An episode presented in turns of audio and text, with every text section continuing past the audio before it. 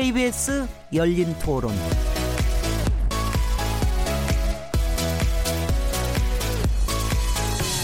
안녕하세요. 묻는다, 듣는다, 통한다. KBS 열린 토론 진행자 시민 김진혜입니다.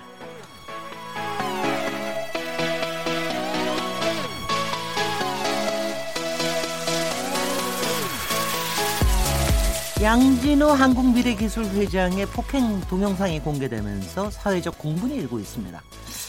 양진호 회장은 직원을 무자비하게 폭행하고 회사 워크숍에서 살아있는 달, 닭에 화살을 쏘게 하는 등 엽기적인 행각을 벌인 것으로 알려졌는데요.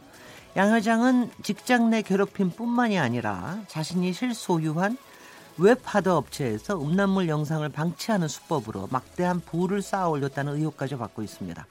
KBS 열린 토론에서는 매주 목요일마다 우리가 놓치지 말아야 할 사회 이슈들을 짚어보고 있는데요. 오늘 키워드 토크에서는 직장 내 괴롭힘 문제와 웹하드 불법 영상 카르텔 의혹에 대해서도 함께 얘기 나눠보겠습니다. 11월 8일 KBS 열린 토론 지금 시작합니다.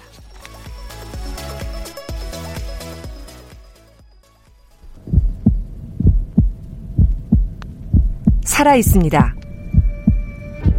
토론이 살아 있습니다. 살아있는 토론, KBS 열린 토론. 토론은 라디오가 진짜입니다. 진짜 토론, KBS 열린 토론. KBS 열린 토론, 청취자 여러분께서 토론에 참여하실 수 있는 방법 안내해 드리겠습니다. 오늘 키워드 토크 코너에서는 갑질 폭행 영상으로 사회적 공분을 사고 있는 양진호 한국미래기술회장 사태에 대한 이야기를 나눠볼 텐데요. 청취자 여러분께서는 이번 사태를 어떻게 지켜보고 계신지, 직장 내 폭력과 오너의 갑질 행위가 끊이지 않는 이유가 무엇이라고 보시는지, 직장 내 폭력을 경험하신 분들이 계시다면 문자 보내주십시오. 또 웹하드 업체와 필터링 업체, 음란물 동영상을 삭제해주는 디지털 장의사가 유착 관계에 있다는 이른바 웹하드 불법 영상 카르텔 문제에 대해서는 어떻게 보시는지 불법 동영상 확산으로 피해를 입으신 분들이 있으시거나 웹하드 업체의 책임과 역할, 향후의 대책에 대한 청취자 여러분들의 생각도 듣고 싶습니다. 문자는 샤프 9730번으로 참여하실 수 있고요. 단문은 50원, 장문은 100원의 정보 이용료가 붙습니다. KBS 콩 그리고 트위터 계정 KBS 오픈을 통해서도 무료로 참여하실 수 있습니다. KBS 열린 토론은 매일 새벽 1시에 재방송됩니다. 그리고 팟캐스트로도 들으실 수 있고요. 청취자 여러분들의 열띤 참여를 기다립니다. 자, 그럼 오늘 토론에 참여하실 키워드 토크 패널 네 분 소개해 드리겠습니다. 민변 부회장이시자 참여연대 정책위원으로 활동하고 계신 김남근 변호사님 나오셨습니다. 네, 안녕하십니까. 김남근 변호사입니다.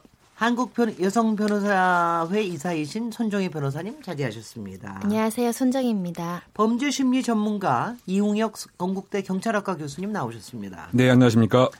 빅데이터 전문가이십니다. 최재훈 다음 소프트 이사님 모셨습니다. 네, 반갑습니다. 최재훈 이사님은 2주일 만에 나오셨고요. 네, 네. 어, 김남근 변호사님은 또 일주일 쉬셨, 고요왜 이렇게 중간중간 잘 빠지십니까? 네. 이게 아, 아까 손정희 변호사님 말씀으로는 그렇게 가끔 빠져줘야 존재감이 더 드러난다는데 그런 작전이십니까? 아니 그런 거보다 한번 쉬어야지 좀 창조적인 또 사고가 생기거든요. 아니 근데 쉬시는 동안 창조적인 범죄가 나는 것 같아서 이게 좀, 좀 걱정입니다. 이번 오늘 주제 본격적인 토론 나눠볼 텐데요. 여러분들 뭐 너무나 아실 겁니다. 너무 충격적이 충격적인데 양진호 한국 미래기술회장 엽기적인 폭력 행위가 담긴 동영상이 공개됐죠. 어, 사건 경위부터 한번 짚어보면 좋겠습니다. 이웅혁 교수님. 네, 네, 그 양진호 회장 사건이 양파 껍질 까듯 계속 나오고 있습니다. 그래서 오늘 현재 시간까지 알려진 이야기를 압축해서 말씀을 드리겠습니다. 그래서 먼저 세상에 알려진 건한 보도 매체에 의해서 약 9일 전에 갑질 폭행, 약 상당히 엽기적인 폭행을 퇴사한 직원을 대상으로 했다. 더군다나 그 사람이 예, 일정한 내용을 올렸는데 비방하는 커다란 내용도 아닙니다. 근데 중요한 것은 그 IP 주소를 찾아서 그 퇴사한 직원을 불려서 아주 갑질 폭행을 2015년도에 했던 것이 영상을 통해서 밝혀지게 된 것이고요. 그와 어, 하루 이틀 후에 그 닭을 일본도와 에, 석궁으로 이렇게 끔찍하게 살해하려고 하는 모습도 세상에 그 알려지게 그 되었고요. 그걸 또 직원들한테 시켜온 거죠. 네, 그 강제로 이제 그 저 워크샵에 연수원. 가서 말이죠. 연- 연수원에 가서 가서. 예, 연수원에 네. 가서 이렇게 일부러 시킨 것 같습니다. 뿐만 아니고 그 당시에 뭐 라면을 못 끓인다, 상추를 뭐 잘 못 씻는다, 뭐 이런 등등과 관련돼서 해고를 시켰다 이런 얘기도 함께 알려졌고요. 네. 더군다나 그 충격적인 것은 이, 이 양 회장의 전 부인과 대학 동기가 아, 일정한 부적절한 관계로 잘못 생각을 해서 이 사람에 대해 이 대학 교수에 대해서 입에 담기도 상당히 민망할 정도의 뭐 침을 뱉고 구두를 뭐 핥기하고 등등의 집단 폭행, 집단 공동 폭행을 했는데 그 사건의 이유가 이 대학 동기가 양 회장이 마약을 한 것을 알고 있었기 때문이 아니냐 이런 의혹까지 그 나왔고 네. 또 마약과 그 관련돼서 자신의 그 아내에게 내가 각성 물질을 많이 복용을 해서 그런 일이 있었다 이런 얘기도 나왔기 때문에 마약 혐의도 의심을 받고 있는 상황이고요. 그 다음에 그 오늘 오후에 이제 또 매체에 의해서 새로 밝혀진 그 상황이죠. 이 회사 직원들에게 네. 소위 해킹 앱을 설치해서 모든 전화, 모든 문자 내용 이것을 다 사전에 파악하고 있었다. 심지어 그 신용카드 그 사용 그 내역까지 말이죠. 직원들의. 네, 직원들에게. 그래서 계속적인 엽기 에, 범행이 드러나고 있는 상황이고요. 그래서 그 에, 어제 체포영장을 발부받아서 분당 오피스텔에서 어, 급작스럽게 체포가 이루어졌는데 어제 밤에 또 심야 조사는 내가 피곤해서 못하겠다. 이제 좀 쉬었다 하자. 이렇게까지 이례적인 표명을 에, 했기 때문에 지금 구속영장 청구가 임박한 상황으로 요약할 수가 있습니다. 네. 지금 근데 현 현재의 이거로 바로 전, 전급 체포 체포가 가능한 겁니까? 긴, 긴급 체포를 한 겁니까? 네, 체포 영장을 그저께 법원으로부터 그 발부 받았습니다. 네. 그 체포 영장의 그 발부 요건은 범죄의 상당성이 있고 소환에 불응하거나 또는 불응할 우려가 있는 경우에 48시간 동안 신분을 어, 구속을 해서 어 피의자 신문을 할 수 있는 거죠. 다만 이제 48시간 이내에 구속영장을 청구하지 않으면 석방을 하게 되는 이런 것입니다. 그래서 아마 경찰에서는 이미 10여 차례 이상 압수수색을 통해서 구체적인 증거를 다 확보해 그 놓았기 때문에 네. 혹시 만에 하나 아, 극단적인 선택을 할 가능성도 배제할 수는 없는 것이고 증거는 증거대로 수집해 놨기 때문에 어저께 예고 없이 바로 체포영장을 집행한 것이 아닌가 생각됩니다. 네. 여기는 처음에 최재원 이사님께 여쭤봐야 되겠는데 이 사태 어떻게 보시는지 이거 보, 보면은 뭐 비슷한 동종 업계라고 얘기하면은 모욕적이신가요? 아, 네. 뭐 웹하드 저기 위디스크라는 웹하드 한국 뭐, 미래기술 쪽인데. 네, IT 업계라고는 분류하는 게 맞고요. 네. 이 IT 업종을 보통 건설 업종하고 이제 같이 놓고 보는 경우가 있거든요. 그게 이제 크게 두 가지 이유예요. 첫 번째 이유는 일을 할 때 어, 어떤 일을 수주를 하면 이 하청에 재하청이 일어나는 게 건설하고 비슷해요. IT도. 그러다 보니까 이제 열악한 환경하에서 마지막에 일을 하는 회사들은 좀 아무래도 좀 어려울 수밖에 없고요. 네. 또한 가지 이 건설하고 비슷한 그 측면이 이 성과물을 측정할 때 인력 단가로 측정하게 돼 있거든요. 그래서 이 몇 명이 일을 했냐를 갖고 그 일의 그 기준을 잡기 때문에 최대한 많은 사람을 이제 일을 부풀리게 한다거나 사람을 그러면서 이제 사람의 어떤 힘을 이용을 해서 일을 하는 그런 구조로 돼 있다 보니까 일을 많이 시킬 수밖에 없는 그러다 보니까 뭐 3D 업종이라고도 얘기하잖아요. 노동 집약적인 데군요. 그렇죠. 그래서. 우리가 이제 소프트웨어에 대한 개념이 약한 이유가 이- 네. 예전에 정통부 시절에 이런 그 기술자들의 노임 단가를 이런 정통부 노임 단가로 해서 이렇게 만들어 놓기 때문에 이렇게 지금 IT 업종이 어렵게 됐다라고 저는 그렇게 보고 있어요. 네. 그러다 보니까 이런 열악한 환경에서 일을 하다 보니 이런 또 이 가불 관계에서의 지금 어려운 현상들이 다른 업종과 달리 좀 심하게 나타났고 네. 그러다 보니까 일하는 사람 입장에서는 폭력이나 이런 또 어, 이런 어려움에 노출이 될 수밖에 없 지 않았나 그런 생각이 드는 거예요. 네. 그러니까 좀 이해가 안 되는 게 저희가 IT 그러면은 상당히 이제 첨단 산업이다. 거기에 있는 사람들은 상당히 말하자면 교육도 많이 받은 사람이고 네. 그런데 그런 사람들이 아무리 자기한테 닥친 거 아니라 할지라도 옆에서 일어나고 있는 폭력을 저렇게 모르는 척 할 수 있느냐. 너무 이상한 거예요. 근데 그건 이제 IT하고는 상관이 없을 것 같아요. 뭐 네. IT를 했다고 해서 뭐 이런 폭행에 대해서 더 강한 거부감이 있다? 저는 그렇게 생각하진 않거든요. 뭐 신입사원들이나 일하는 사람들 다 보면은 업종이 다르다 그래서 뭐 거기에 대해서 다른 특성이 있다라는 생각하진 않아요. 네네. 근데 김남근 변호사님 어떻게 IT 보시나요? 업종에 계신 분들은 네. 좀 사고가 창조적이고 그다음에 인권 의식도 상당히 높고 직장에 크게 얽매이지 않아서 그런 직장에서의 갑질이 많으면 다른 곳으로 바로 바로 이제 옮겨가는 그런 특성이 있기 때문에 적어도 IT 업계에서는 이와 같은 직장 내 괴롭힘과 같은 갑질은 잘 일어나지 않는 거 아닌가가 일반적인 인식이었던 것 같은데 네. 여기서도 보게 되면 이제 굉장히 그 직장 내의 갑질 문화가 좀 고질적으로 있었다라고 보여져요. 왜냐하면 익숙해져 있는 것으로 보이거든요. 그런 이제 직장 내에서의 폭력, 괴롭힘이 나오는데 놀라는 표정도 아니고 그냥 묵묵하게 계속 일을 하고 있는 거 보면 예전에도 무슨- 그런 무슨- 일이 계속 있었었다. 무슨 가정 폭력 보는 것 같더라고요. 그냥 그러니까 뭐 예전에도 이제 네. 뭐 익숙한 거다라는 표정들인 거 보게 되면 이런 일이 이제 그 직장에서 자주 있었다. 음흠. 어, 그, 그 직장에서는 이렇게 특이한 일이 아니다라는 게 좀 보여져서 그런 점에서도 좀 충격을 주는 것 같습니다. 네네. 어떻게 보셨어요? 이게 집단적 방임 효과죠. 사실은 네. 뭐 이게 문제가 되거나 문제를 제기했던 사람들은 과거에 직장에서 퇴출될 수밖에 없고 문제 제기를 하더라도 문제가 해결되지 않고 이런 폭력성을 가진 오너인 사용자는 지속적으로 폭언과 폭력을 하고 그게 만성화되다 보니까 이 사용자가 위법 행위라고 눈앞에서 폭력이라는 범죄를 하더라도 직장인들로 이들로서는 무기력함에 빠져 있는 상황이 아닐까. 그래서 오히려 그 저는 직장인들 거기 회사 다니는 직장인들이 또 하나의 2차 피해자라고 생각했어요. 왜냐하면 내가 아니더라도 다른 동료가 맡고 있거나 다른 사람이 와서 맞는데 그걸 무기력하게 쳐다보는 것 그 자체가 사실은 본인에게 모멸감이라든가 좌절감을 느끼게 할 수 있거든요. 네. 그럼에도 불구하고 회사를 다닐 수밖에 없다는 것은 생계를 유지해야 된다는 목적도 있고 워낙에 양진호 회장이 이런 무소불위의 어떤 권한을 행사하면서 약간 세뇌시키고 이게 좀 정당화시키고 합리화시키는 작업들 특히 이것을 조금이라도 묵과해주면 다른 차원에서 보상이 있거나 조금이라도 이의제기라면 아주 처절하게 복수하는 그런 부분들이 있었기 때문이 아닐까 싶은데요. 결국 양진호 회장 개인의 문제라고 저는 보입니다.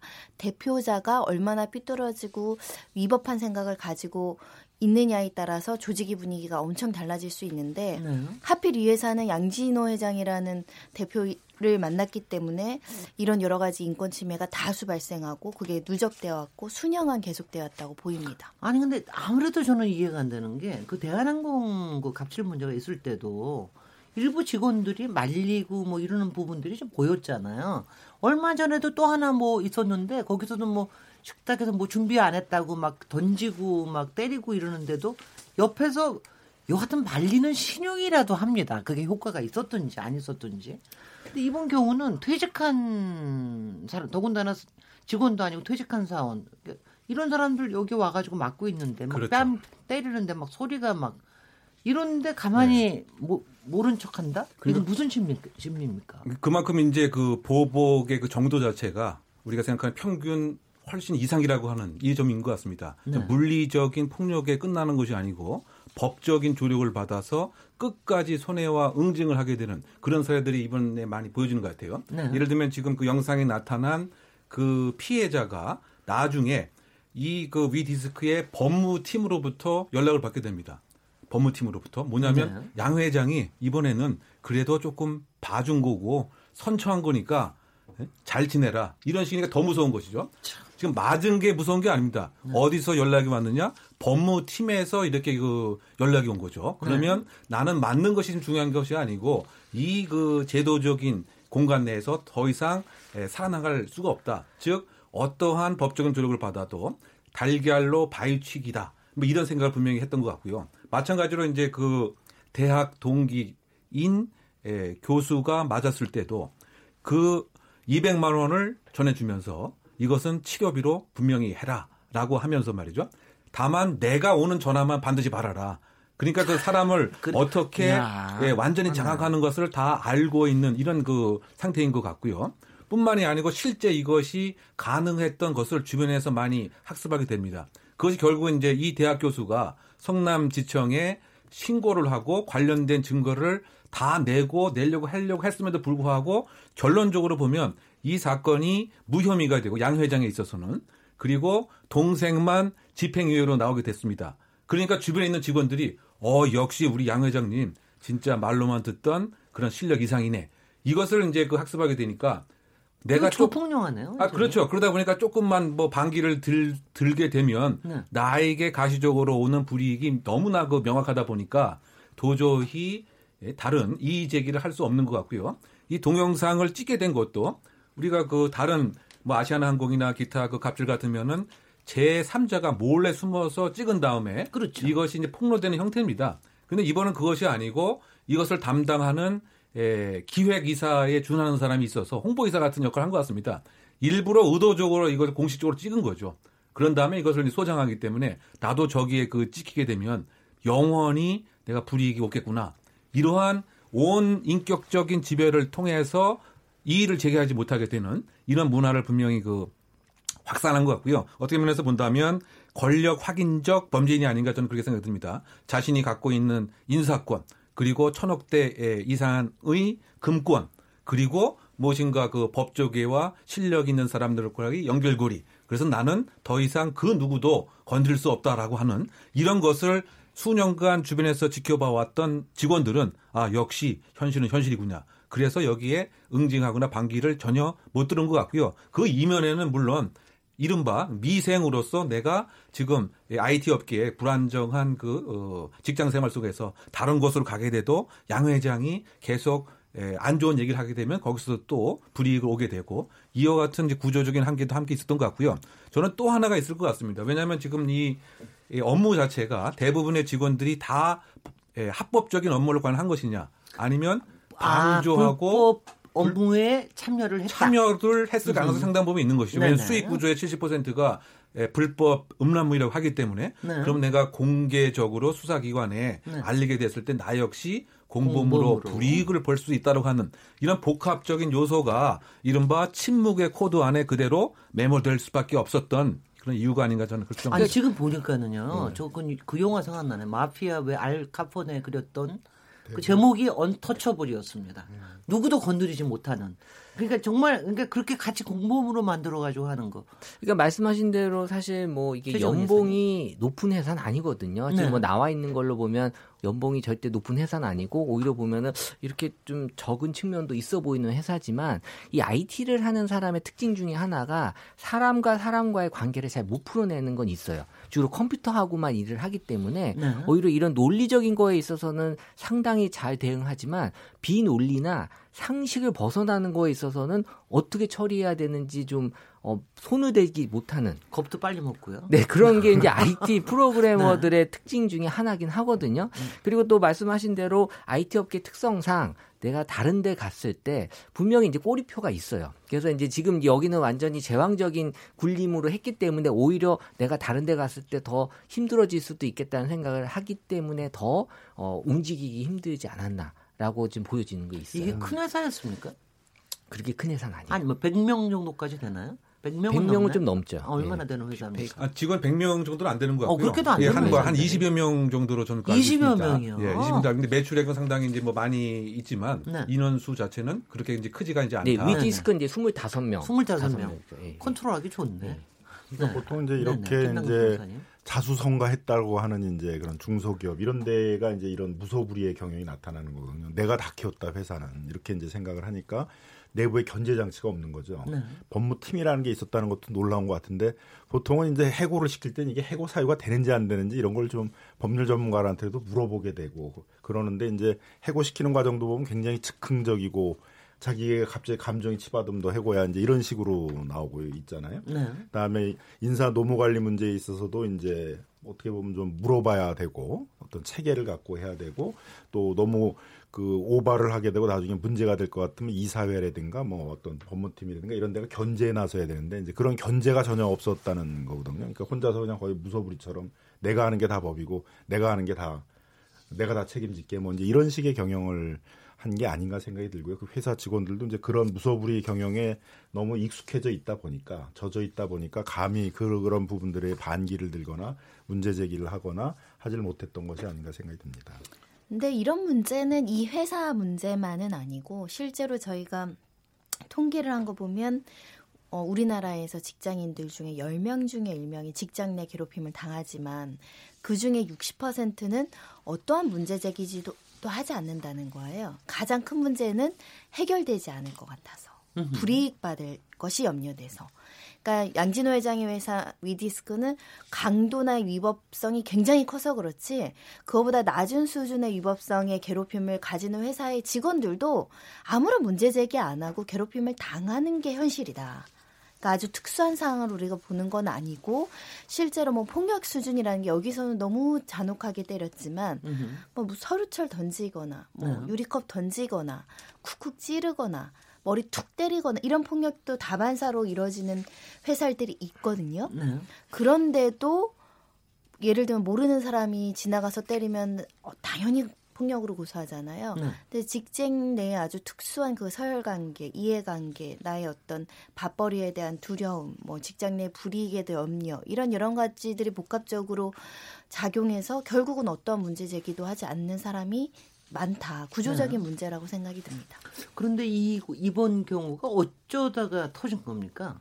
이 그래- 그동안 딴 범죄에 대해서는 수사가 좀 계속 되어, 되어 왔다. 뭐 이런 얘기는 들었는데 요 사안, 요 포, 폭행 사안에 대해서는 그 영상이 어떻게 뭐 어떻게 드러난 겁니까? 어떻게 된 겁니까? 그냥 그, 그 내용을 이제 이것을 직접 취재한 네. 그 기자의 그 전원에 의하면 이와 같은 그 제보가 2년 전에 이미 있었다. 그래서 경찰의 제보 아니죠. 네. 이 기자에게 아, 기자에게? 제보. 예, 물론 네네네. 이제 그 음란물 유통과 관련돼서는 음흠. 그 이제 경찰에서 지금 수개월 전부터 그 수사가 이루어졌습니다. 그래서 그 지난달에 그 음란물 예, 불법 유통 웹사이트에 관해서 한 천여 명을 그 입건을 하고 네. 뭐 상당수를 이제 구속을 했습니다. 그래서 아마 지금 위 디스크도 그 수사 대상 중에 예, 중요한 업체였고요. 네. 그다음에 그것과 별개로 이 폭력 그 영상물은 이 기자에게 2년 전에 그 전달이 그 되었는데 네. 그 전달됐을 때 상당히 그 무서운 사람이니까 그 조심해라 이런 그 얘기를 많이 했다라고 합니다. 네. 그래서 그것에 상당히 본인도 이제 그 주저를 했었고 네. 그래서 이것을 다른 더 큰 대형 언론사에 함께 제보를 하려고 이 기자가 말이죠. 그렇게 그 시도를 그 했었는데 그 언론사의 그 반응은 아니 이게 그 커다란 대기업 삼성의 문제도 아니고 네. 작은 중소기업 25명짜리 네, 문제인데 뭐 이렇게 네. 할 필요가 있겠느냐라고 사실은 거절을 이제 받았다. 네. 그래서 결국은 에, 본인이 이것을 끝까지 이제 가기로 했다. 왜냐하면 이 기자가 생긴 모습이 이양 회장하고 비슷하게 뭐 생긴 것으로 이렇게 사진에도 본인도 인정을 하고 그런 것 같습니다. 네. 그런데 자기는 이것을 끝까지 가서 법조 비리와 또 관련된 이 돈의 흐름이 지금 실력자에게도 간 것 같다. 정치권에도 뭐 이렇게 주장을 하고 있는 것 같습니다. 네. 그래서 어쨌든 처음에 그 시작이 된 것은 이 기자에게 에, 전달이 그 되어서 왜 이 시점에서 이것이 알려졌는가는 여러 가지 그 해석이 가능합니다만 네. 어쨌든 처음에 그 시작은 에, 제보를 통해서 이 자료를 이제 축적을 했고 그다음에 이 기자가 이 사실을 확인하기 위해서 이 양 회장에게 계속 접근을 했었는데 계속 그 피해 왔고 네. 그 동안에 여러 가지 관련된 또 다른 제보도 이제 받았던 뭐 이런 상태로 일단 아니 근데 이. 동영상이 어떻게 하여튼 외부에 알려졌습니까? 경찰에 제보가 된 겁니까? 아, 이것은 이제 그 이제 특정 그 매체에서 이거를 이제 공개를 이제 한 거였죠. 그 뉴스타파와 또 셜록이라고 아, 하는 예, 그 예. 매체에서 네 네. 어, 동영상을 통해서 네. 어, 첫 번째에 이 폭행을 엽기적으로 당하는 사항을 알리게 되고요. 네. 그래서 상당히 이제 그 사람들은 목숨 걸고 하는 거, 그 기자들도 목숨 걸고 하는 거네요. 그렇죠. 그러니까. 그래서 사실은 상당히 그 두려웠고 지금도 네. 두렵다. 그리고 네. 나중에 나도 형을 다 끝나고 나서 혹시 양 회장이 우리의 일당에 대해서 복수를 할까봐 두렵다 이런 네. 얘기도 하고 있고요. 네. 더군다나 지금 그 이 당사자인 피해자의 변호인의 그 입장이 오늘 그 나왔는데 에, 민사 소송을 제기하겠느냐고 하는 어떤 언론이 물어봤더니 민사 소송은 생각도 못 하고 있다. 왜냐하면 무서워서 그리고 향후 어떠한 보복이 또 있을까 우리는 두렵다. 뭐 그 정도로 지금 상당히 공포감을 느끼고 있는 상황인 것 같습니다. 그리고 어쨌든 처음에 알려게 된 거는 그 어, 뉴스타파라고 하는 매체하고 셜록이라고 하는 그 탐사 보도 팀이 이것을 에, 세상에 알리게 되어서 어, 공개가 되었던 것입니다. 박상규 기자님이 이 사건에 수년간 취재하면서 뭐 여러 가지 이제 비리를 확인하기 위해서 노력을 했는데 네. 그 기자님은 비호 세력이 있다라고 이제 어, 생각, 의견을 가지고 있는 것이고 뒤 어마무시한 여러 가지 권력과 또 자본가 이런 것들을 활용해서 사실은 어떻게 보면 거대한 힘과 싸우고 있다라는 취지로 이제 표현을 하고 있기 때문에 네. 아마 굉장히 오랫동안 수집된 그리고 확인과 확인과 확인을 거쳐서 낸 정보들을 지금 그 순차적으로 공개하고 있다라고 보입니다. 여기 요 일단은 우리 어, 저 온라인 여론이 어떤지 이 부분에는 이제 여론이 일단은 굉장히 쇼킹합니까? 근데 저는 사실 이거는 받습니까? 온라인 여론이라고 하는 게 조, 분석이 의미가 없을 정도로 부정 여론이 당연히 이제 93%로 어, 압도적으로 높게 나오고 있는데 네. 일단 뭐 이 표현들이 되게 좀 특별해요. 그러니까 네. 보통의 갑질의 표현하고는 좀 상당히 성격이 다른 게 일단 공포와 무자비함 그리고 야만적, 엽기적, 소름 끼치다, 붕괴하다. 네. 그러니까 기존의 갑질의 그 표현하고는 조금 더 이 수준이 아주 좀 다른 정도의 그런 표현들을 많이 하고 특히 이제 불법이다 범죄다라는 그런 표현도 많이 쓰면서 뭔가 이 양진호 회장이 여기서 끝나지 않을 거다라는 그러니까 이번에도 제보가 이어졌긴 했지만 어 사실은 이걸로 끝내려고 한 제보는 아니다라는 그런 어 이 뒷얘기들이 분명히 좀 궁금해한다라는 게 같이 나타나면서 네. 어 뭔가 이거에 대한 다른 얘기들을 좀 어 있지 않을까라는 그런 생각들을 많이 하는 것 같아요. 네. 여기서 우리 시민들이 어떻게 생각하시는지 함께 듣고 토론 또 이어가겠습니다. 새로 이제 입사를 하고 취업을 한 친구가 있는데 일적인 거 말고 이제 사적인 뭐 운전이라든지 개인적인 일을 지시를 한다던가 그게 많이 힘들었다고 이러려고 입사를 한 게 아닌데 어찌됐든 견뎌야 되는 부분인 것 같아서 꿋꿋이 일하고 있다고 그랬어요. 상사들이 여자 직원들 뭐 성희롱 발언한다든지 나도 당사자였을 수도 있겠죠. 편안하게 이야기한다고 농담처럼 하면서 그게 익숙해져 왔으니까 말하다 보면 어 이쁜데 뭐 어쩌고 뭐 이런 몸매 뭐 이런 이야기하고 습관처럼 윗사람이 했으니까 나도 해도 된다. 머릿속에 굳어 있는 거지. 회식을 다 원하지 않는데 갑자기 윗분이 정하면 그날 모든 직원들이 자기 일정을 다 포기하고 가야 되는 맞춰야 되는 강압적인 분위기로 해서 윗분들이 좋아하거나 하면 무조건 뭐 밑에 사람들의 의사는 의견은 물어보지 않고 시행됐던 그런 문화적인 부분은 있었던 것 같아요. 여자는 오전에 오면 반드시 청소를 해야 되고 남자들은 절대 움직이지 않아요. 근데 거기서 더 열이 받았던 거는 청소하는 부분이 마음에 안 드시면 여직원들을 소집해서 교육을 한다든지 청소가 끝나고 자리에 앉는데 물이 어디 어디 튀겼다면서 옷을 손가락으로 이렇게 짚는다든지 그런 식으로 기분이 너무 나빠서 어, 지금 시민들 목소리는 그래도 그냥 우리가 보통 상식으로 좀 이해할 수는 있는 그런 직장 내 저 갑질인 것 같은데요. 요새 이러고 난 다음에 우리 회사에도 제2의 양진호가 있다 이렇게 호소하는 사례가 늘고 있다면서요. 어떤 또 사례들이 있습니까? 어, 뭐잘 알고 계시는 게 있, 있는지요? 뭐 예를 들면 이제 뭐 단순한 거지만 목을 조른다는 뭐 행위라든가 또는 목을 왜 졸라요? 아 그러니까 그만큼 이제 권력을 보여주려고 하는 것이죠. 그러니까 네. 무작위로 이제 우리 회사에서 내 마음대로 한다. 뭐 이런 사례라든가. 그래서 이제 그 최근에 한 23건이 짧은 시간에 그 제보가 됐다고 하고 있습니다. 네. 또는 그 표현이 그렇습니다만 이제 뭐 여성의 그 생리들을 이렇게 꺼내면서 네. 면박을 주는 뭐 이런 형태도 제보가 된 것 같고요. 또또그 그건 또 그 남자가요? 그런 걸로 지금 알고 있습니다. 구체적인 네. 그 제보의 내용을 조금 더 살펴봐야 되겠죠 말이죠. 네. 그리고 부, 부인이 있는 앞에서 그 남자 직원에게 뱀춤을 뭐 이렇게 쳐, 춰봐라 뭐 이러한 그 갑질의 행태 등이 에, 23건 안에 포함되어 있고요. 뭐 소주병 등으로 뭐 이렇게 위협을 하는 행위는 뭐 이런 것에 비하면 상당히 그 어, 약관데요. 네. 그러니까 그 직장 갑질 그 시민 단체가 요 기간 안에 이렇게 제보를 받았습니다. 그래서 대표적으로 23건이 그와 같은 양상인 것인데 이것 말고도 사실은 뭐 여러 형태로 어, 수집을 하면 분명히 있긴 합니다만 23건의 가장 핵심적인 내용은 지금 소개해드린 그런 내용입니다. 근데- 일본 네, 일본에서는 네. 이제 그래서 이제. 이 직장 내 괴롭힘, power harassment를 갖다 이제 유형화 시켜가지고 가이드라인 제시하고 이런 거는 이제 직장 내 괴롭힘이 된다라고. 그래서 이제 6대 유형이 있는데요. 그러니까 첫 번째는 이제 물론 이제 폭행 같은 걸 행사하는 거고, 그 다음에 이제 정신적인 모욕과 뭐 명예훼손 이런 게 있고, 그 다음에 또 많이 있는 게 이제 우리로 따지면 따돌림, 왕따라고 하는. 네. 뭐 예를 들면 그 상사가 지시를 하면서 그 사람한테 직접 하는 게 아니라 그 사람의 부하한테만 지시를 하고 음흠. 그 사람한테는 전혀 접촉을 하지 않으려고 그래서 네. 완전히 고립 고립시킨다든가 이런 것도 이제 직장 내 괴롭힘이라고 보고 있고요. 그 다음에 이제 과다한 일을 시키는 거죠. 또 네. 우리나라도 우리의 경우에 있어서도 얼마 전에 이제 어디 큰 대형 병원에서 태움이라고 그래서 간호사들 처음 이제 훈련을 시킬 때 아주 과도한 일을 시키고 아주 경력 격한 강도의 일을 시킨다고 그러잖아요. 그럼 자꾸 이제 실수를 하게 되고 그러면 또 이제 그거에 대해서 크게 질책하고 그러면서 이제 뭐 강도 높게 훈련을 시킨다 그러는데 그런 것도 아주 대표적인 과도한 업무량들을 부- 부여해가지고 그 스트레스를 주는 그런 것도 이제 직장 내 괴롭힘의 일로 보고요. 그다음 거꾸로 이제 그 사람이 채용된 기준에 비해서 너무 낮은 수준의 일들을 뭐 청소만 계속 시킨다든가 뭐 이런 것도 이제 직장 내 괴롭힘의 하나로 이제 보고 있고요. 그다음에 이제 그 개인의 사생활에 과도하게 개입하는 거. 그래서 특히 이제 독일 같은 나라에서 대표적으로 하고 있는 게 뭐냐면 CCTV로 감시하는 거예요. 성과 이 그 사람이 성과를 내는가를 보기 위해서 얼마나 일을 하고 있나.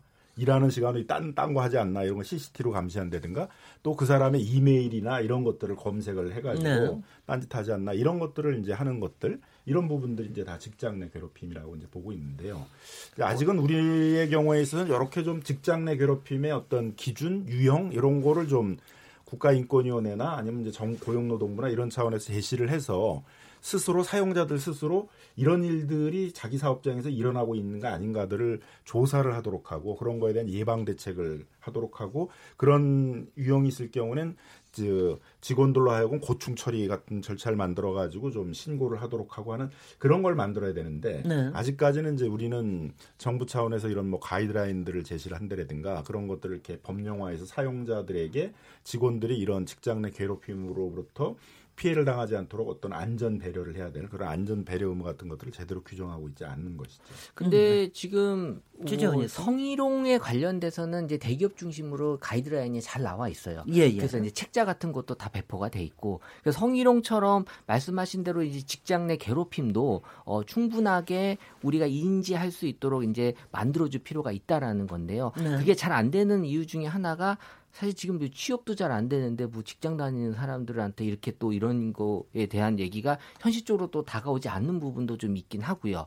빅데이터 상에서도 이 직장 내 괴롭힘의 유형 중에서 가장 큰 유형 중에 하나가 이 해고에 대한 압박이거든요. 네. 어, 나, 내 말을 듣지 않으면. 어, 뭐 뭐. 해고를 뭐 직접적으로 표현 안 하지만 어, 간접적으로라도 이제 표현을 한다라는 거죠. 네. 그것 때문에라도 이제 어쩔 수 없이 시키는 일을 하는 거고 음. 그리고 이제 2위가 성희롱이 나오고요. 그리고 이제 3위가 어, 폭행. 뭐 여기서의 폭행은 뭐 때리는 것뿐만이 아니라 뭐 다른 형태의 그런 욕설도 다 포함이 돼 있는 거고 네. 그리고 이제 그 차별. 어, 어떤 다른 직원과의 차별을 두고 또 인권적인 침해를 한다거나 그리고 이제 업무적으로 불이익을 주거나 그리고 또 한 가지 좀 치졸하긴 하지만 이제 뒷담화를 상사가 또 뒷담화를 하는 그런 경우에도 이제 직장 내 그런 괴롭힘의 유형으로 빅데이터 상에서 나타나고 있어서 네. 말씀하신 대로 이런 것들을 좀 범주화시키고 어, 이런 건 나쁜 거야라는 걸 좀 한번 확인시켜 줄 필요는 있을 것 같아요. 근데 아무래도 대기업에서보단 대기업에서보다는 요새는 잘 모르겠네. 대, 대기업이나 중소기업이나 똑같다는 생각도 들고요.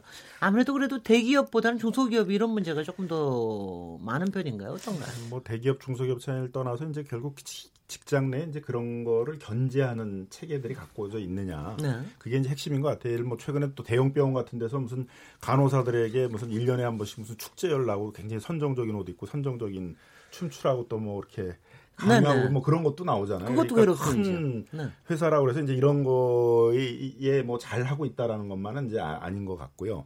근데 문제가 됐던 거는 이제 우리가 그 sexual harassment 성적 괴롭힘이거든요, 정확히. 네. 그거를 입법할 때 그 직장 내 괴롭힘 문제를 같이 했었어야 되는데 네. 그 당시에 이제 그 서울대 우조교 사건이라고 그래가지고 이제 소위 직장 내의 성적 괴롭힘 문제, 네. sexual harassment가 사회적 문제가 됐는데 그 사건을 거치고 나가지고 이거를 이제 입법할 때 그때도 이제 그 재판 기록을 보게 되게 되면 1심인가에서는 성적 괴롭힘이다라는 표현을 썼는데 네. 다른 일반적인 나라의 요- 용어대로 한 2심서부터는 성희롱이라는 표현로 이걸 바꿔버렸어요. 음. 그래서 이 직장 내 괴롭힘하고 성희롱은 뭐 좀 다른 문제처럼 이렇게 돼버렸는데 그래서 성희롱 문제에 대해서만 이제 남녀고용 평등법 지금 이제 남녀고용 평등 및 이제 뭐 일 가정 양 양립 뭐 보호에 관한 지원에 관한 법률 이렇게 됐습니다만 거기에 이제 하게 되게 되면 이 성희롱에 대해서는 직장 내에 그런 일들이 일어나지 않도록 예방 교육 같은 것들을 해야 되고 직원들에게 항상 그런 거에 대한 좀 주의 가이드라인 같은 것들을 제시를 해야 되고 그런 문제가 발생했을 때는 즉각 이제 피해 근로자들을 다른 부서라든가 이런 데로 옮기도록 해서 보호 조치를 한다든가 가해자에 대해서도 마찬가지로 보호 조치를 해야 된다든가. 근데 그러면 지금 현재는 직장 내 괴롭힘에 대해서는 법적인 직장 내 성적 괴롭힘에 만 대해서는 이제 있고 뭐그 일반적인 외에 괴롭힘이 일반적 괴롭힘에. 대해서는 이제 아무 제도적인 게 없습니까? 그렇어요. 그래서 그러니까 이제 예를 들면 뭐 네네. 산업안전보건법이나 각종의 이제 규정들을 해석하고 인용을 하면 이 직장 내 괴롭힘에 대해서 제재를 할 수 있는 건 있지만 네. 아예 직장 내 괴롭힘이라는 법률적 개념으로 규율하는 법률 자체는 없고요. 네. 그래서 이제 근로기준법에 이것을 신설해서 규정을 바꾸자는 논의는 굉장히 오랫동안 있었고 개정이 법률안도 굉장히 많이 제출이 됐는데 이게 규정이 애매모호하다, 명확하지 않다라는 이유로 법사위를 통과하지 못하거나 이런 일들이 다수 있었고요. 또뭐 네. 국회의원은 아예 이것을 특별법으로 직장 내 기- 괴롭힘 방지 피해자 보호에 관한 법률에서 올렸는데 이것도 아직 통과가 안 되고 있거든요. 네. 결국은 약간 우리 사회에서 직장 내 괴롭힘이 정확히 어디까지냐. 그러니까 성희롱도 마찬가지예요. 성적 괴롭힘이 문제가 됐을 때도 이게 성희롱인지 아닌지 현재도 이게 이 정도는 성희롱인지 아닌지 좀 추상적이고 애매모호하다라고 지적하시는 분들도 있잖아요. 명확한 기준을 모르겠다. 이 지금 직장 내 괴롭힘을 겨- 법규화하려다 본 이 논의가 아직 우리 사회에서 성숙되지 않고 있고 그 규정에 어떻게 해석해야 되는지에 대해서 때문에 이걸 실제로 못 넣고 있지만 말씀하신 대로 충분히 아까 일본의 예도 말씀하셨기 때문에 충분히 또 들어올 수 있는 문제거든요. 현재 근로기준법은 사용자가 근로자를 폭행했을 때 요거는 이제 처벌할 수 있는 규정이 있지만 폭언을 한다거나 모욕을 한다라거나 갖가지 어떤 정신적인 고통을 야기하는 위협 행위를 한다던가 직장 내 따돌림을 한다던가 그러니까 예를 들면 사용자 한테만 괴롭힘을 당하는 게 아니라 양진호 회장 건처럼 동료들 사이에서 또는 상사와 뭐 부하 직원 간에 이런 관계에서도 직장 내 괴롭힘이 있을 수 있거든요. 네. 이런 것들을 총괄할 수 있는 개념 정의가 현재는 안 들어와 있습니다.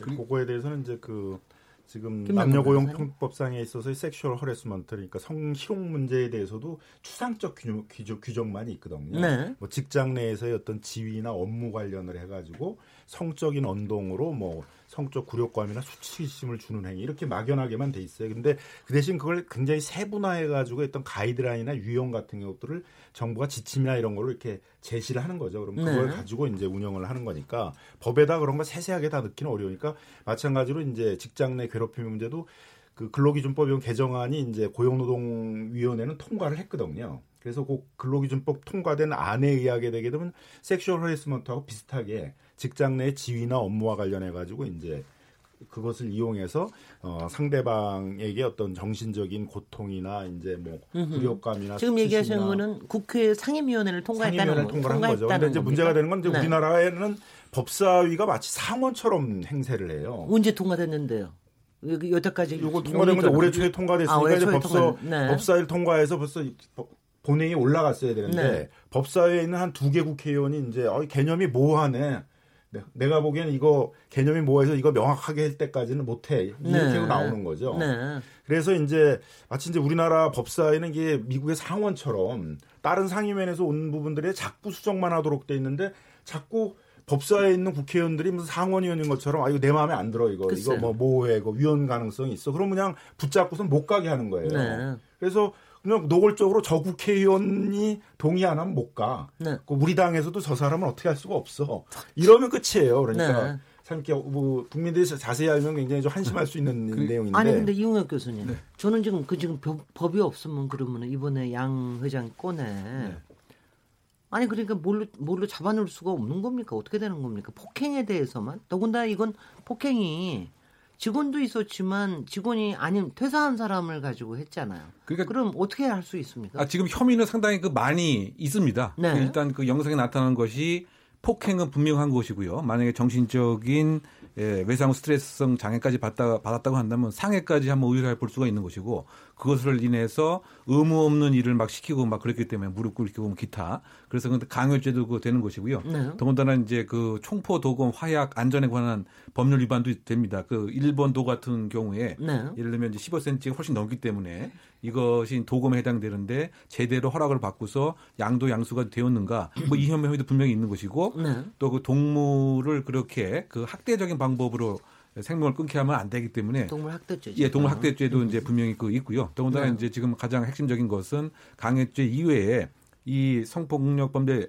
특례에 관한 법에 의하면 이와 같은 이제 음란물을 알면서도 수익 목적으로 올린 경우 네, 네. 그 5년 이하의 징역에 처할 수도 있고요. 네. 그다음에 또 지금 마약 혐의도 있기 때문에 마약류 관리법 위반에 관한 것도 혐의가 이렇게 많이 있습니다. 그래서 네. 이것에 있어서의 혐의는 분명히 있는 것인데 지금 우리가 논의를 하고 있는 것은 일반적인 직장 내에서의 폭행 이외에 소위 에, 괴롭힌 거 말이죠. 에, 상사라고 해서 핀잔을 주거나 아까 얘기한 것처럼 업무를 부당하게 한다거나 정신적으로 고통을 주는 거 이것도 하나의 법안이 좀 있어야 되지 않겠는가. 그래서 직장 내 괴롭힘 방지법. 근데 사실 이것은 그 근로기준법의 특정한 조항을 에, 만들거나 바꿔서 하다고 하는 얘기입니다. 그래서 사실 이게 대한항공 그 조현민 그 이사 물컵 던진 그 사건 때문에 그 노동위원회에서 통과가 되긴 됐지만 지금 법사위에서 그 규정이 사용자 또는 근로자가 직장에서의 우위를 이용해서 신체 정신 정서적 고통을 끼치거나 네.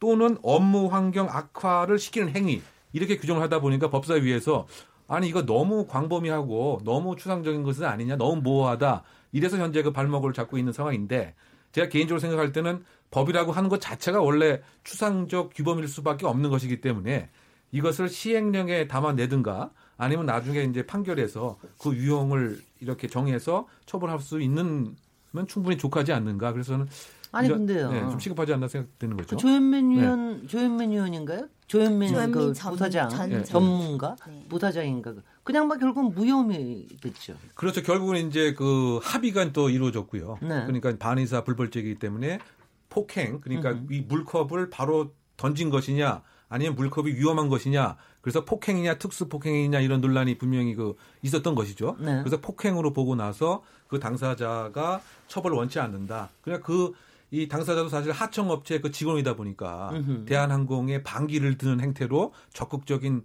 처벌 의사를 표할 수는 또 없는 네. 그런 그 문제였던 것으로 이제 끝났기 때문에 그러면 구체적인 폭행 이외에 폭행은 사실 그 근로기준법에도 일반 형법에 비해서 더 가중하도록 그 되어 있습니다. 그래서 폭행은 이제 별 문제인데 폭행이 아니고 미묘한 형태로 괴롭히는 직장 내에서의 그것 그것을 규율하는 것은 현재 없다. 네. 그렇다 본다면 근로기준법이 빨리 마련될 필요가 있다라고 하는 이제 그런 여론이 있는 거죠. 지금은 네, 이제 네. 형법상 예를 들면 사람들이 있는 데서 모욕적으로 이야기를 했다. 그럼 뭐 모욕죄로 모욕죄로 처벌한다던가 상사가 직장 후배를 뒷담화를 한다. 뭐 명예훼손죄로 처벌한다던가 이런 개별의 형법의 범죄들을 적용을 해야 되는데 네. 직장의 특수성을 고려하지 않는다는 것이고 그. 근로기준법의 사용자 폭행죄도 반의사 불벌죄가 아니잖아요. 네. 근데 마찬가지로 직장 내에서 뭐 상사가 어, 부하 직원을 때린다 사용자 폭행죄가 아니면 반의사 불벌죄로 합의를 하면 또 처벌이 안 되는 부분이 있거든요. 네. 특수성을 반영하고 형벌을 조금 가중 처벌하는 규정들이 생겨야 된다는 것이고요. 본래 유럽에서는 이 문제가 직- 그 집단 따돌림, 왕따의 문제로 연구가 시작됐다고 하거든요. 실제로 직장 내에서 폭행이나 이런 것들 때문에 더 문제가 되지만 실제 개개인이 근로자들이 가장 고통스러워하는 건 직장 내 따돌림이에요. 이게 것 굉장히 같습니다. 정신적인 스트레스가 크고 네. 이걸로 정신병적인 문제를 앓기도 하고 퇴사를 고려할 때는 이 어떤 수치심 때문에 직장 내 따돌림으로 굉장히 어떤 힘든 고통을 호소하는 경우가 많아서 이런 보이지 않는 따돌림과 폭력 이런 것들을 근절을 해야 되는데 직장 내 따돌림이 수상적이다라고 볼 것이 아니라 우리 학교폭력법에도 이런 뭐 SNS의 따돌림, 따돌림 규정이 있거든요. 그리고 실제로 그걸로 징계도 하고 처벌도 하고 그 조치도 하고 있습니다. 그렇다고 한다면 충분히 이것은 입법으로 어, 개정을 하고 나중에 실제 적용할 때 구체화할 수 있다 이런 생각이 듭니다. 근데 양 회장의 경우 말이죠. 그러니까 이런 괴롭힘을 이제 좀 방치를 좀 하다 보니까 그게 점점 심해졌다고 볼 수도 있지만 물론 그런 점도 있겠지만은 이양 회장이라는 사람 자체의 조금 이- 조금 정말 엽기적인 폭력성이 어 이런 문제를 야기했다고 볼 수도 있는데 아니 근데 그동안 이게 어떻게 이렇게 이렇게 덮여져 왔는지 그동안 이제 그 부분에 대해서 상당히 어떤 유착 저희가 이제 그 뭐 동영상 불법 동영상 성적인 동영상에 대해서는 2부에서 얘기하겠으나 일단은 어, 뭐가 있길래 이게 덮어질 수가 있었던 겁니까? 그동안 몇 번 저기도 있었지만 무혐의로 풀려나고 그랬던 거 아닙니까? 만약 유착이 있다 그러면 어떤 유착이 뭐가 있을 수가 있는 겁니까? 이제 가장 문제가 되고 변호사님. 있는 거는 이제 그 부인의 외도에 대해서 그 상대방으로 의심된다는 이제 교수를 폭행을 했는데 물론 자기가 가서 폭행을 한 건 아니고 이제 아 시켰겠죠 뭐 당연히. 어디 무슨 네. 체육대학 출신으로 뭐 네. 그그 등치가 좋다는 동생이 이제 그 자기 후배들을 모아가지고 가가지고 이제 폭행을 아주 가혹하게 했다는 것인데 그 동생에 대해서만 처벌을 하고 형에 대해서는 이제 무혐의 처벌을 한 거죠 양진호 회장에 네. 대해서는. 근데 그거는 좀 일단 동기 자체가 그 자기 형이 어쨌든 자기 부, 부인에 대한 어떤 외도 문제 때문에 그 시발이 된 거였고 그러다 보니까 형의 지시라든가 이런 거에 의했을 가능성이 상당히 있는데 이제 그런 부분들에 대해서 조사가 제대로 좀 안 됐다. 네. 그때 봐주게 한거 아니냐 이제 그런 이제 논란이 좀 이- 있을 수 있는 것 같고요. 네. 그다음에 직장 내에서의 이런 폭행 문제나 이런 부분들은 동영상이나 이런 걸 보면 이제 상당히 그런 일이 자주 일어났고 그런 거에 익숙해져 있는 것처럼 직원들이 보이는데 내부에서의 견제 장치가 없다 보니까 그 부분들이 외부로 알려지거나 이제 외부로 그게 뭐 형사적인 문제로 신고되거나 그런 적이 이제 없었던 것 같아요. 그래서 그 부분에 대해서는 좀 조사들이 없었던 것이 아닌가. 아니 근데 아까 기자들이 그 기자가 제보를 받으면서 이거 무서운 사람입니다. 어디까지 뭐 본인들도 굉장히 공포를 느꼈고 이렇다고는 뭔가 전력이 있었으니까 더구나 이제 뭐 무소불위까지는 아니더라도 이 사람들이 하여튼 간에 불법적이고 뭔가를 할 수 있는 이게 있었다는 거를 안다는 거 아니에요. 그거는 이제 기본적으로 공권력의 어, 범위를 벗어난다는 그런 얘기 아니겠어요. 그거에 대해서는 좀 아는 대로 좀 얘기를 해봐 주시죠. 어떤 게 가능한 겁니까 이런 아, 게? 일단은 이제 일단 불법 유통 음란물 자체에 있어서 바지 사장을 이제 두는 전략을 쓴 거죠. 그러니까 본인 자체는 처벌을 피해 나가는 그러니까 이제 에, 실질적으로 운영은 양 회장이 하더라도 만약에 형사적인 제재가 들어왔을 때 압수수색이 들어오고 여기에 처벌을 받았을 때는 다른 바지 사장이 대신 가서 형을 살고 나오게 되면 그 형산 뭐 대- 그거는 있을 수 예. 그 형산 대가로 일정한 금전적 지원을 한다든가 네. 또는 그 이 사장을 맡게 해준다든가 이제 이러한 것이 이제 하나가 그 있었던 것 같고요. 네. 그 다음에 이제 지금 덮어주는 것과 그 관련돼서는 이것은 그 추정이긴 그 합니다만 그 법조의 힘을 많이 빌었다 뭐 이런 그 이야기들이 좀 나오고 있는 것 같습니다. 네. 이제 그 얘기는 이제 뭐냐면 변호사들이 공식적으로 수임 계약을 맺지 않은 상태에서 현찰로 현찰로 예, 억대를 지급이 되었다. 뭐 이런 네. 얘기도 분명히 그 나오는 것 같고요. 네. 그래서 이제 이것은 뭐 이원 소송이긴 합니다만 그 최유정 그 변호사라고 성공보수 50억 100억을 아, 네, 네. 있었죠. 이제 현재 그 실형을 선고 실형을 살고 있는 그 변호사가 사실은 이혼 소송을 이제 맡았다고 합니다. 이양 이 사람 회장의. 양- 양 예, 회장의. 예, 네. 그러면서 그 그 최 변호사의 그 얘기를 예, 전달한 것을 들어보면 예, 일정한 사건과 관련돼서 예를 들면 서면을 작성하지 말아라. 내가 그림자 변론을 해서 다 해결해 주겠다. 뭐 이런 얘기도 이제 많이 했다라고 이제 하는 것이고요. 네. 이제 그러다 보니까 그 집단 폭행과 관련돼서 무혐의를 받고 동생만이 집행유예를 받게 된 것도 그 무엇이 이제 작동된 것은 아닌가 이제 이런 의심을 이제 갖고 어, 있게 되는 것이고요. 네. 그리고 그 다음에 이제 그 총과 또 관련돼서는 그 비비총 비비탄 총을 개조를 해서 뭐 직원들에게 계속 이제 쏘는 행위도 이제 했다고 합니다. 네. 그래서 그것은 상당히 공격성이 분명히 있는 것이고 칼, 활 뭐 이것도 상당히 그 많았던 것이기 때문에 혹시 무엇인가 그 조직 폭력과 관련된 일정한 그 세력들이 늘 이곳에 있었던 건 혹시 아닌 것인지 아니면 이 회사 내에서 과거에 운동을 했던 이런 그 사람들이 그 대학 아, 교수를 집단 폭행을 하는데 실제로 많이 예, 한 세명 정도 이상 있었다고 이제 하는 뭐 이런 점들이 알려져 있는 것이고요. 그래서 구체적으로 과연 누구의 비호를 받았느냐 뭐 이런 것은 예, 지금 뭐 정치권에 그 관련돼서는 뭐 예를 들면 에, 그이 이랜드 노동 노조 위원장이 과거에 함께 일을 그 했었다. 뭐 이런 얘기가 그 엊그저께 그 나온 것 같습니다. 네. 그래서 이제 과연 구체적으로는 분명히 이 법조 비리가 이것의 이제 종착점이다 이렇게 바뀌자는 지금 그 공언을 지금 하고 있는 것 같고요. 네. 그거 플러스 이 상황이 벌어졌을 때 정치인 유력자에게 SOS를 쳤었다. 뭐 이런 것까지 현재 보도가 되어 있는 상태입니다. 일단은 양진호 회장이 법을 굉장히 잘 활용하는 사람이어서 네. 피해자들이 법률적으로 싸우는 거에 대해서 주저했던 부분이 있, 는것 같습니다. 그러니까 법무팀장을 뒀더니 거예요? 어, 그 일부 보도에서 이웃집에 차를 잘못 주차했다는 거야, 양진호 회장이. 네. 해서 이웃집 주인이 나와서 항의를 했겠죠. 왜 내 땅에 주차를 하냐 했더니 양진호 회장이 그 다음에 민사 소송을 제기합니다. 이웃 주민에게 왜 내 땅에 경계를 침범했는지 여부에 대해서 엄청 위협적인 행동을 하면서요. 결국은 소송을 취하했다라는 겁니다. 소송을 취하했다는 것은 사실 소송의 어떤 목적이나 이런 것들이 위협이나 압박을 위한 용도였다. 그리고 그 이웃 주민이 이사를 가려고 집을 내놨으면 내놨는데 또 집 보러 오는 사람한테 이 뭐 소송 걸린 집이라고 해서 집도 못 팔게 갖가지 방법. 예, 말씀드 리 고자 하는 것은 폭력적인 방법으로 그 사람을 괴롭히는 방법도 있지만요.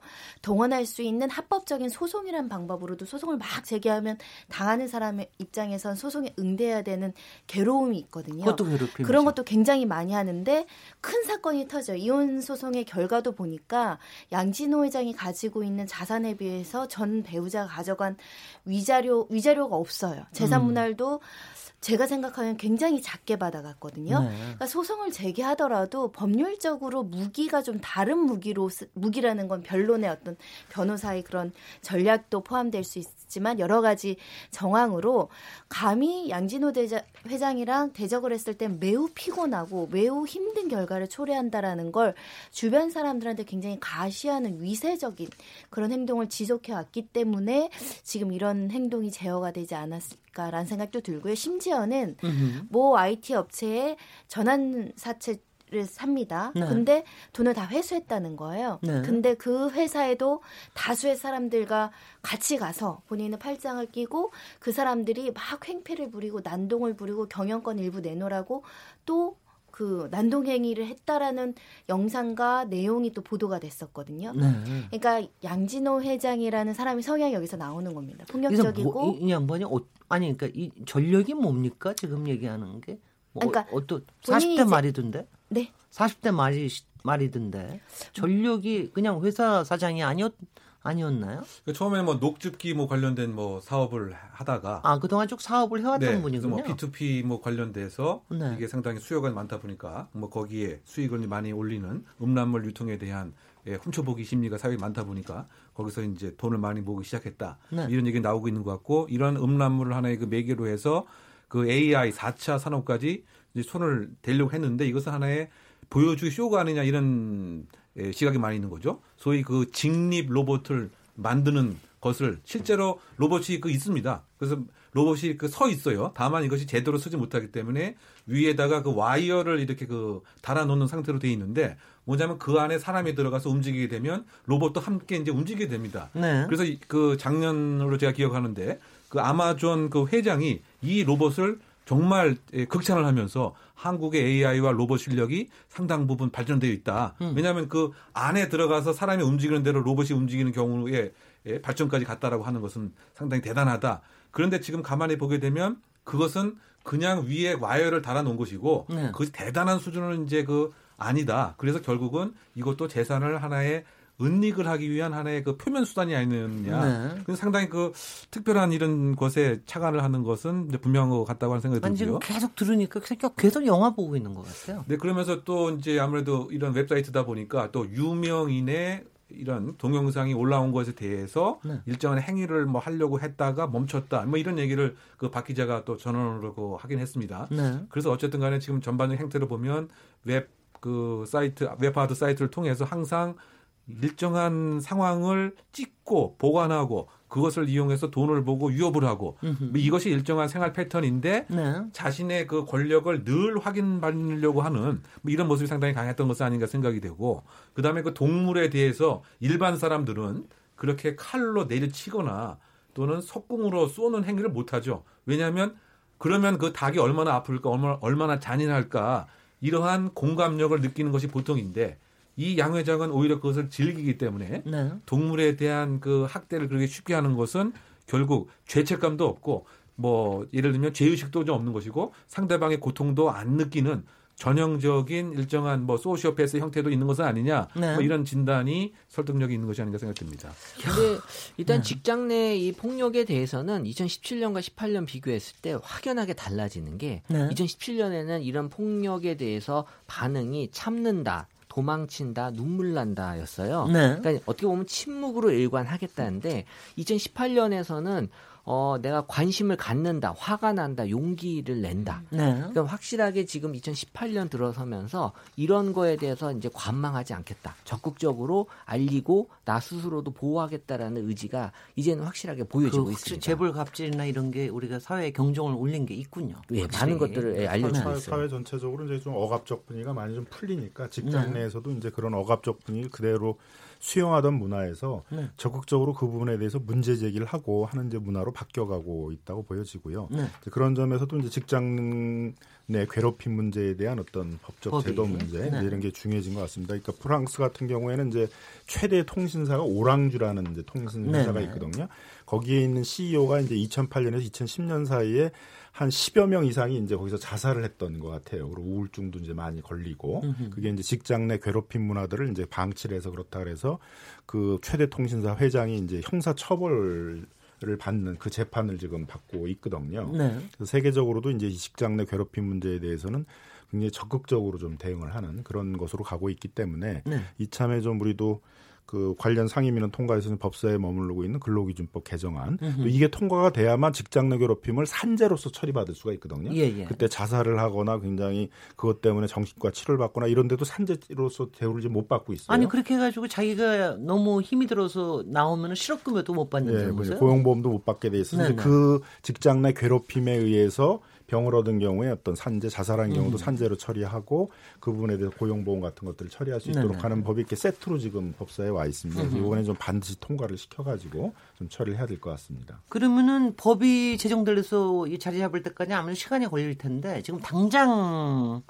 이 괴롭힘 피해를 입었을 때는 일단은 좀 어떻게 해야 되나요? 일단은 체증하는 게 가장 체증을 소송을 해놓고. 해서 예를 들면 민사 소송을 제기해서 승소한 사례는 있습니다. 네. 아파트 관리소 직원이었는데 내부 고발을 했다라는 이유로 직장 동료들한테 이제 고의적인 지전 따돌림을 당해서 그 가해자 4명에게 위자료 청구 소송을 해서 승소한 사례들도 있습니다. 네. 보통 직장 내 괴롭히라는 건 순식간에 일어나기 때문에 그 괴롭힘의 양상을 그 근로자가 입증을 해야 되는데 현재 우리가 특별하게 규정하는 법률이 없기 때문에 일부 다른 나라에서는 아예 입증 책임을 전환해서 사용자 너가 근로자한테 그런 괴롭힘이 없었다는 걸 증명하라 네. 이러기도 하는데 우리 현재 법 사는 손해를 주장하는 근로자가 주장을 해야 되거든요. 네. 녹음하고 내용 남겨놓고 상담 기록 해놓고 부당한 대우를 하- 받은 걸 입증할 수 있는 근거 자료들을 마련하는 게 가장 중요하고요. 네. 사실 직장 내에서도 아까 김 변호사님 말씀하신 것처럼 안전 배려 의무라는 게 사업주한테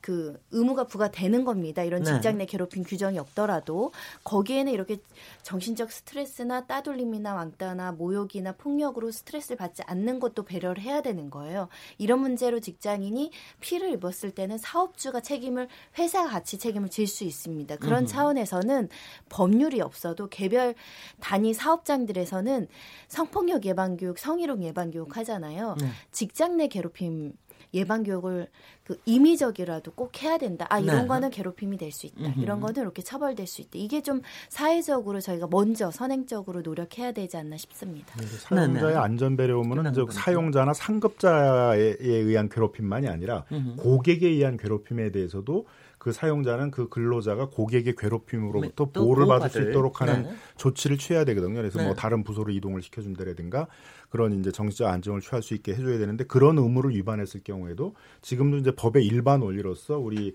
민법에서는 그 이런 이제 의무에 하나 중에 주된 급부무 외에 사용자 같은 고용계약 같은 경우는 사용자의 안전 배려 의무가 있다고 얘기를 하거든요. 네. 그 내용의 하나로서 이제 책임을 져야 되기 때문에 네. 사용자들은 아주 우리 법이 없잖아 그러니까 안심할 게 아니라 이제부터는 이제 스스로 이런 음흠. 직장 내 괴롭힘 문제에 대해서 근로자들을 보호하기 위한 그런 이제 조치들을 좀 준비를 해야 될 것입니다. 예. 그래서 이 주제에 대해서는 여기서 얘기를 좀 일단 마무리하겠습니다. 잠시 쉬었다가 토론 이어가겠습니다. 지금 여러분께서는 KBS 일라디오 KBS 열린 토론 시민 김진애와 함께 하고 계십니다.